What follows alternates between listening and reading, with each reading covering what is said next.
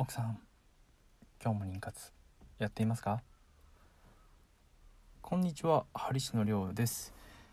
えー、今日は金曜日です。金曜日といえばお金の日なのでお金をテーマにいろいろと話をしていこうと思っております。今日は金は天下の回り物。どこの川があなたに流れていますか？というような感じで話していこうと思います。本日もよろしくお願いいたします。ハリ氏の独り言。この番組では日々会社や家事で忙しく働きながらでもパートナーとの信頼関係を築きちょっとしたアイデアやコツで健康美容経済的な自由を手に入れるそんな方法をお伝えしている番組です。はい。では早速お金は天下の回り物ということで話をしていこうと思いますえー、大変有名なこの、えー、フレーズですけども皆さんは、えー、ちょっと一旦ね自分のことに身を置いて考えたことはあるでしょうか？お金は天下の回り物というけれども自分には回ってこないと思っているような方もいると思いますし実際そういったこう大河にね今ノリノリで、えー、波に乗ってるなんていう方ももしかしたらいるかもしれません。例えばですけどもえー、自分のまあ給料とかバイト代とかそういったいわゆる収入ですね。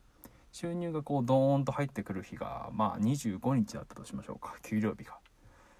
で翌々日ぐらいの27日とか30日とかに、えー、支払いがありますと。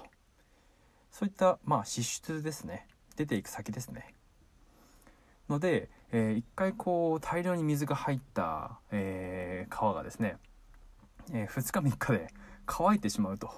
いうような、えー、方ではですねなかなか、えー、大変ですよねいわゆるこう支出が収入にこう追いついてしまってまたは超えてしまっていわゆるこう赤字経営みたいなもんですけども、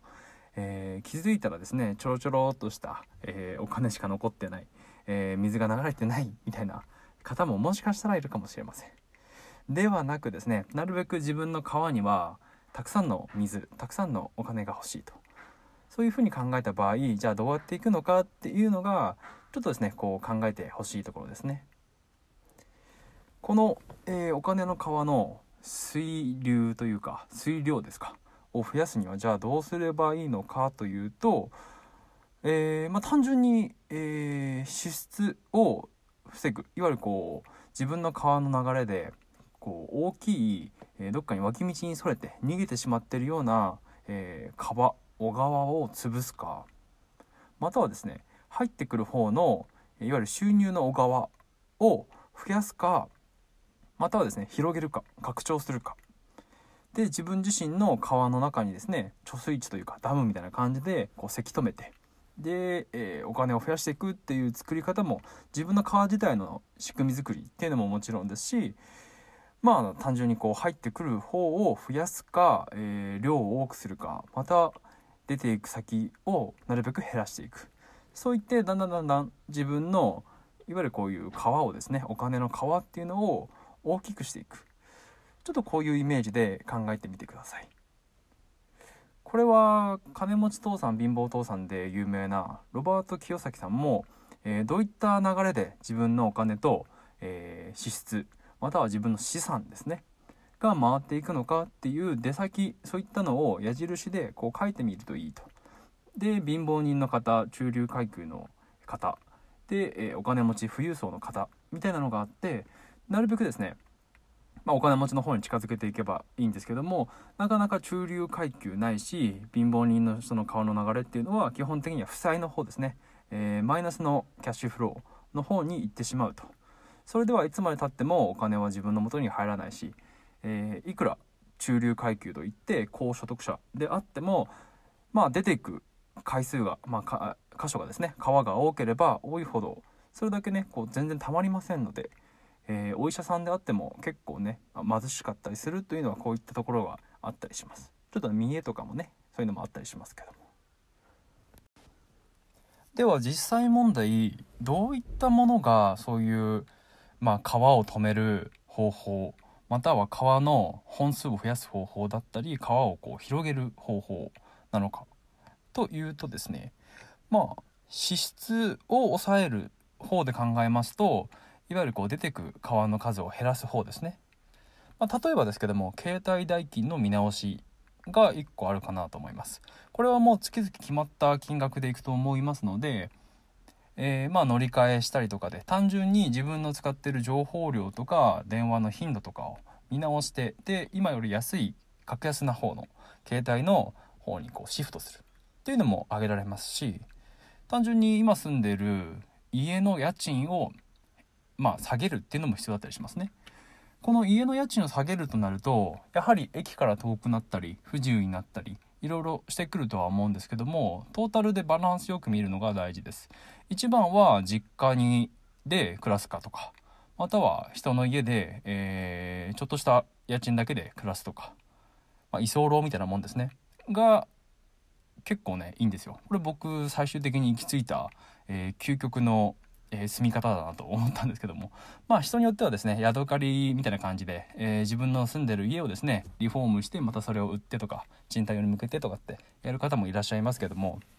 えー、仕事を自分が別で会社員でやっていく上で住む家で考えると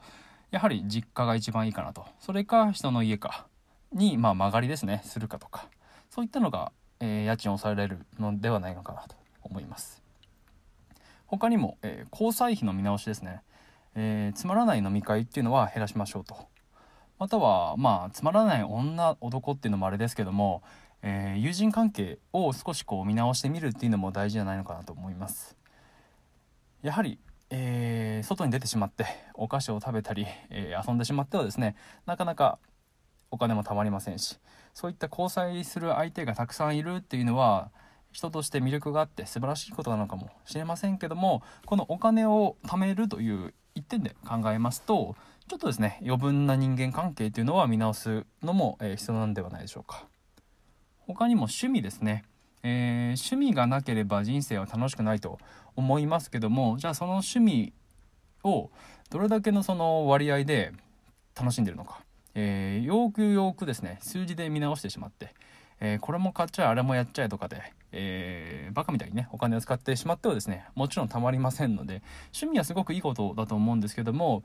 まあちょっとですね程度をわきまえてと言いますか、えー、自分のそのお金を貯めるのかまたは趣味を本当に楽しんでそれに何て言うんですかね、まあ、全部投入してやるのかよくこう車好きの方がですね本当にこう安い、えー、家を借りてで車にはしっかりお金を貯めるみたいな使うみたいな方がいらっしゃいますけどもああいうの本当に素敵なことだと思いますね、えー、車を大好きだからこそ他のものを削るっていうのはなかなかこう苦しいって言えば苦しいですけどもね。理想を言えば本当にいい家に住んで、えー、いい車に乗ってっていうのが理想でしょうけどもなかなかやっぱり会社員勤めで自分の収入いわゆる小川が決まった一定数の数量しかないと考えるとその中でどうにかやりくりしていくと考えた時にはやはりですね家賃とかそういったもののことをですね代わりに抑えて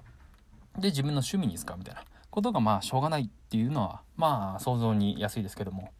他にもですねローンの見直しとかもありますね。やはり、えー、月々こう毎月定額で、え、引き落とされていく。ないしカードを使ってしまうとですねまあその月まあその前の前の月とかで、えー、たくさん買ってしまうとクレジットカードで使ってしまうとやはり収入まあ収入からですね支出の方で結構のダメージを与えてしまうというようなこともありますし、えー、本当にですね、え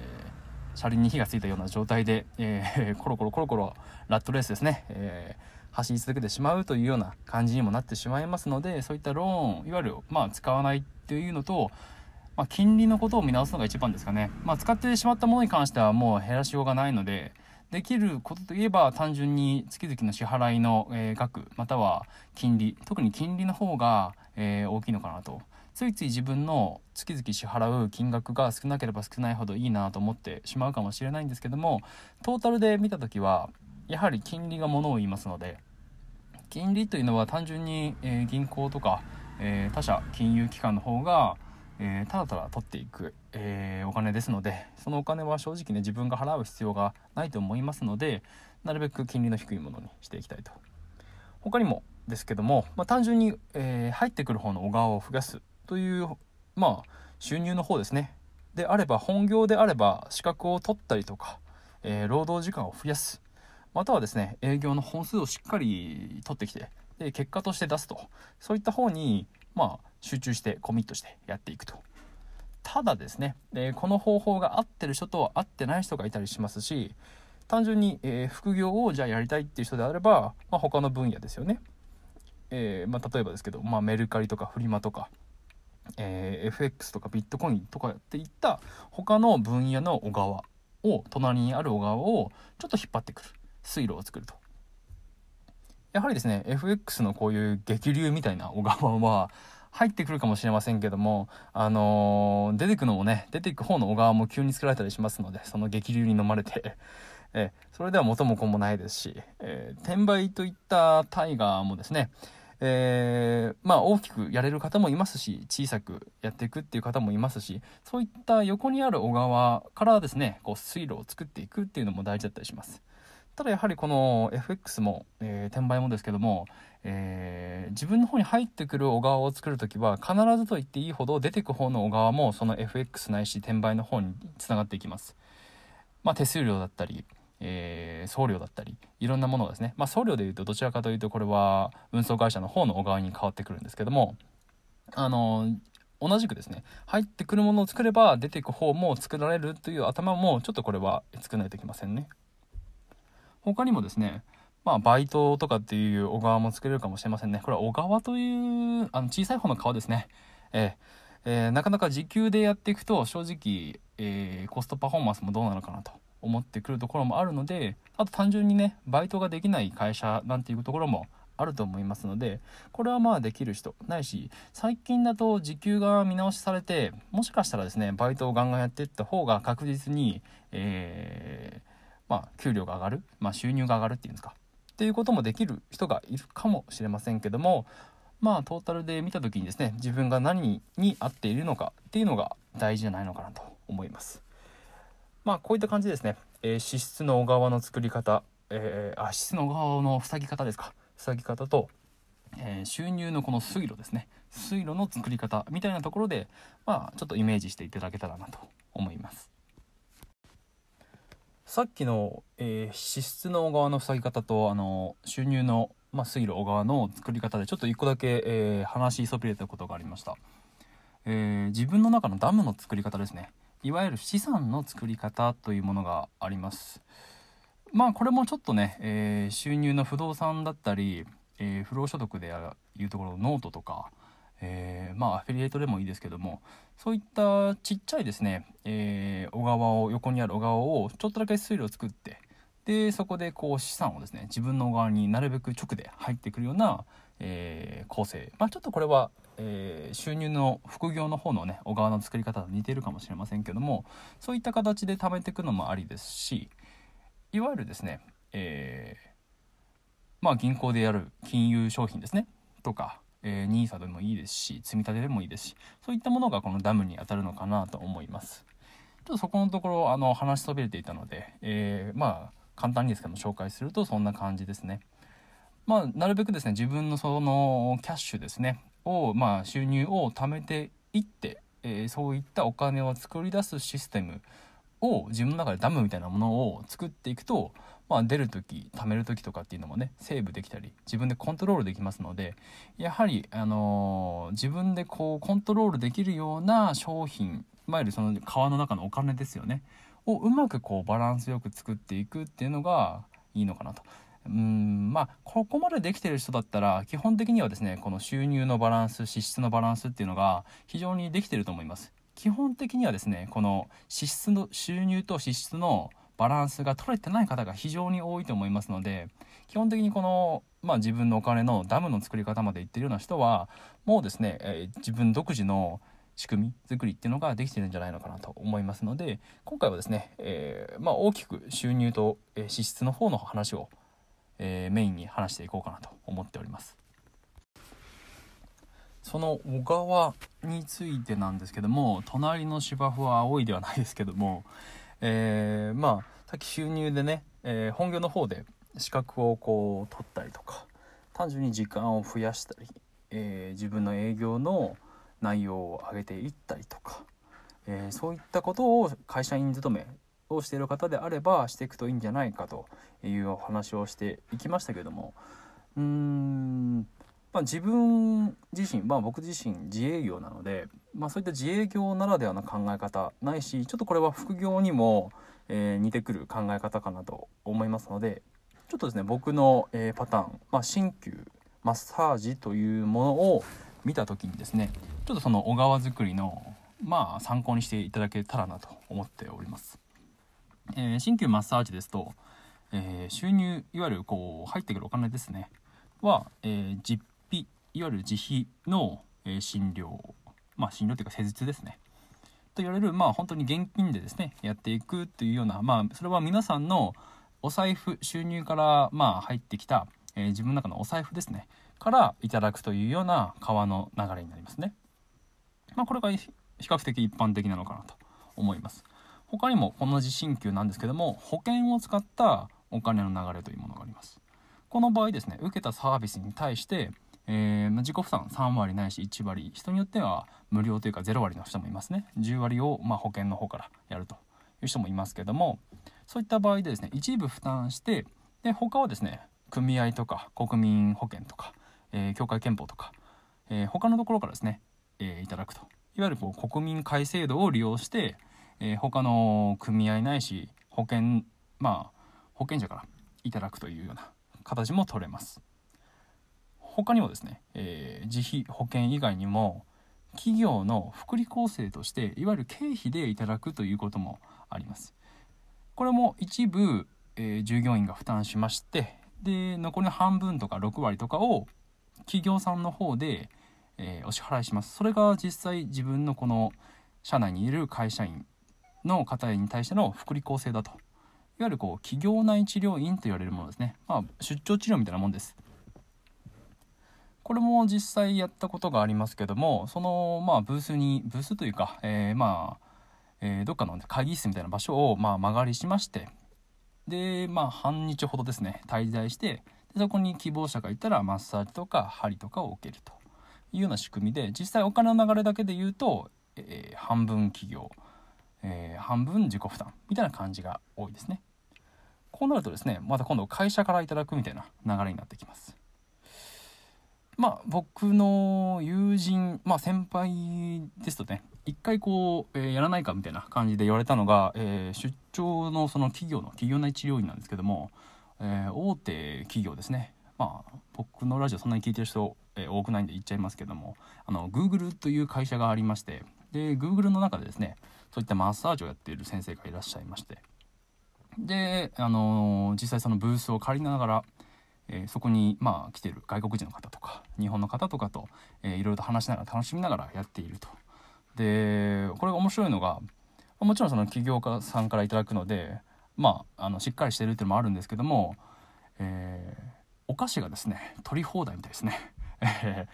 であのブースというかその通路になんか無料で食べれるようなお菓子がたくさん置いてあるみたいで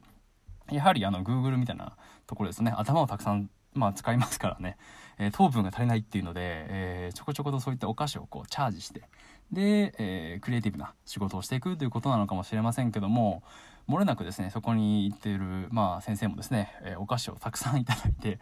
えー、ちょっとですね、あの容量がちょっと多く 大きくなってるような感じがしたんですけどもだいぶ脱線しましたね。そういった形でですね、え大手企業さんの方でもですね、あの取り組んでることなのでやはりこれ経費で使えるとなると会社の方もね出しやすいですね。でこういった場合は相手は個人事業ではなく法人の方が良かったりします。いわゆる法人としか付き合いはしないよみたいな形だったりしますね。他にもえー、病院という場所もあったりします、えー、小川の話に戻りますけどもね、えー、今まではいわゆる鍼灸院、まあ、個人事業という話でやってきましたけども、まあ、あと一部法人ですか。やってきましたけども病院の中で、えマッサージをするというやり方もあります。いわゆる整形外科でマッサージもこうやりますよみたいなところですね。ああいったところをですね、え来たお客さん、まあ、患者さんに対して5分とか10分とか15分とかでクイックなマッサージをその場所だけやっていくっていうような形でもうどんどんどんどんやっていきます。あれもですね僕はそれはさすがにやったことないんですけどもやってる人から話を聞くと1日200人とか来たりとかして、えもう誰をどういう感じでやったのかなんてもうわからないぐらいたくさんやってもう本当こう歯車の一個ですねみたいな感じでやっていくというやり方もありますしはたまた老人ホームでやるっていうような川もありますし、えー、スポーツ現場でやっていくという場所もあります、えー、他にもですねマタニティとか不妊治療不妊鍼灸みたいな場所もありますしいわゆる何が言いたいのかというとたくさんあるんですよ。えー、川っていうのは。自分でこれしかないと思ってるだけで探してみるとね本当に川の数はたくさんあります。いわゆるこう収入が入ってきそうなお金の流れみたいなところですね。それに対していかにこう気づくかそしていかにどうアプローチしていくか水路を作っていくかっていうのが大事になってくるのくると思いますので、